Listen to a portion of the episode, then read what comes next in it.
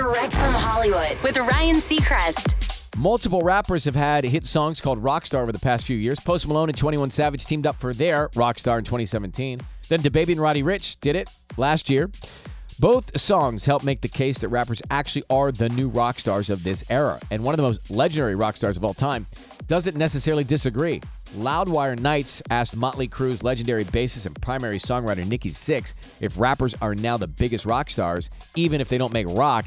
And for Nikki, it's more about attitude and motivation than genre. He says, I think whoever's got the guts to stand up and not be vanilla are the rockers. That's what rock and roll is all about, not conforming. He says, I hate vanilla music and I can't stand when artists conform for financial reasons. So anytime you have an artist, I don't care what genre it is, pushing the envelope, I find it really exciting because they're taking a chance. Nikki's new autobiography is about his childhood, The First 21. It's out now.